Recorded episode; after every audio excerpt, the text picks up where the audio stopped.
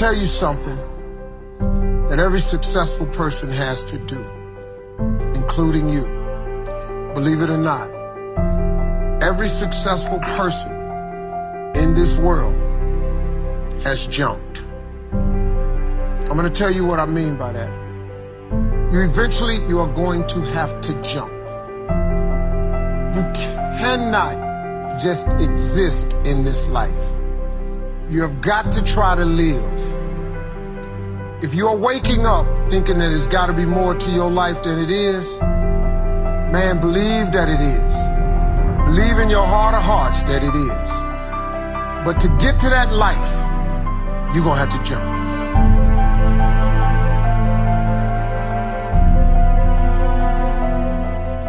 Don't you get to the place at the end of your life where you're lying there like Ivan Ilyich and you ask the question that terrifies me when I think about it what if my whole life has been wrong?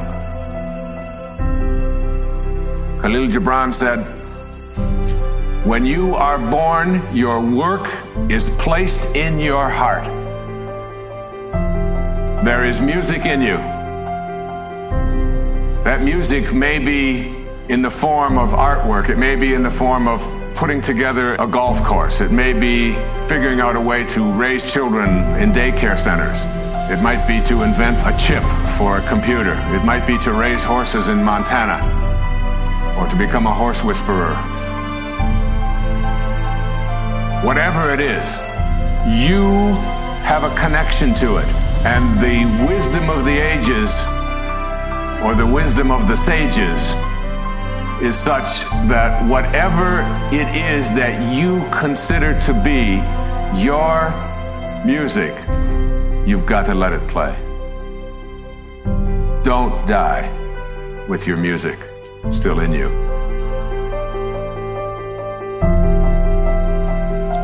I'll tell you why I call it jumping. See, God, when He created all of us, He gave every last one of us a gift at birth. He never created a soul without endowing them with a gift. You just gotta quit looking at gifts as running, jumping, singing, dance. It's more than that. It's if you know how to network, if you can connect dots, if you draw, if you teach. Some of y'all fry chicken better than anybody else, bake pie. Some of you cut hair, color hair. Some people do grass. I got a partner, man, Never wanted to go out with us because we stayed out too late. Come on, man, go out with now. I got to get up early, mom, cutting Miss Johnson grass. We kept laughing at this dude, cutting grass. How much they pay you? He got a landscaping company in Cleveland worth $4 million. Because all he do is cut grass. But he was gifted at it.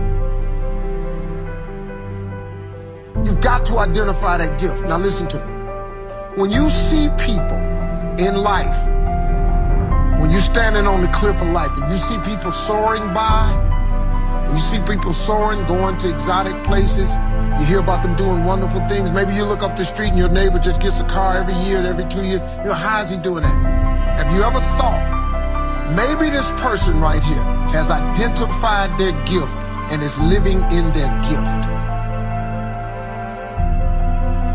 There's a, a redemptive power that making a choice has, you know, rather than feeling like you're at effect to all the things that are happening. Make a choice, Like You just decide what it's going to be, who you're going to be, how you're going to do it. Just decide.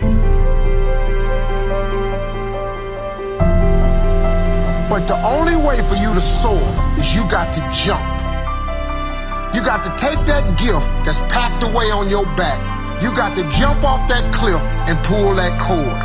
That gift opens up and provides the soul. If you don't ever use it, you're going to just go to work. And if you're getting up going to work on a job every day that you hate going to, that ain't living, man. You just existed. At one point in time, you ought to see what living's like. But the only way to see what living like, you got to jump. And here the problem. Let me just be real with you. When you first jump, let me tell you something. Your parachute will not open right away. I, am sorry. I, I wish I could tell you it did, but it don't. When you jump, it's not going to open right away. You're to hit them rocks. You're to get some skin tore off on them cliffs. You're to get all your clothes tore off. You're to get some cuts on you. You're to be bleeding pretty bad. But eventually, eventually, the parachute has to open. That is a promise of God. That ain't a theory, that's a promise. Your problem isn't ideas, your problem is you don't act on them. You kill them. It's not my fault, it's not anybody's fault. You're doing it to yourself. Stop it.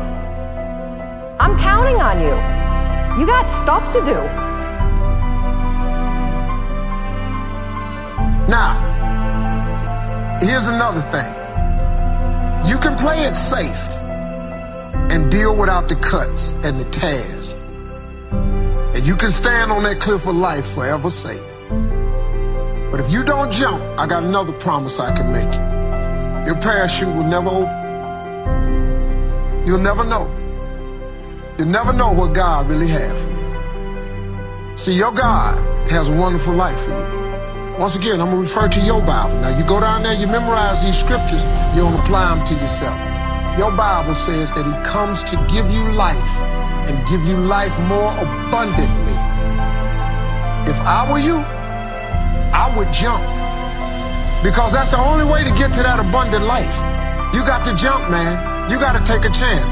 Now, when I get through talking, there are those of you who discuss this in the car. Well, I got bills, and I got I got bills. I, whether you stay on the cliff or you jump, you're gonna have bills. Well, if I quit my job, I'm gonna ruin my credit. If you got a job, you live in check to check. Even if you got A1 credit, you can't buy nothing else, no damn way. At one point in time, man, do yourself a favor. Go, go see what God really do. God hold you up, man. He ain't gonna let you fall. He ain't bring you this far let you fall. Do yourself a favor, man. Before you leave this world, before you die, jump. Just jump one time. Just jump.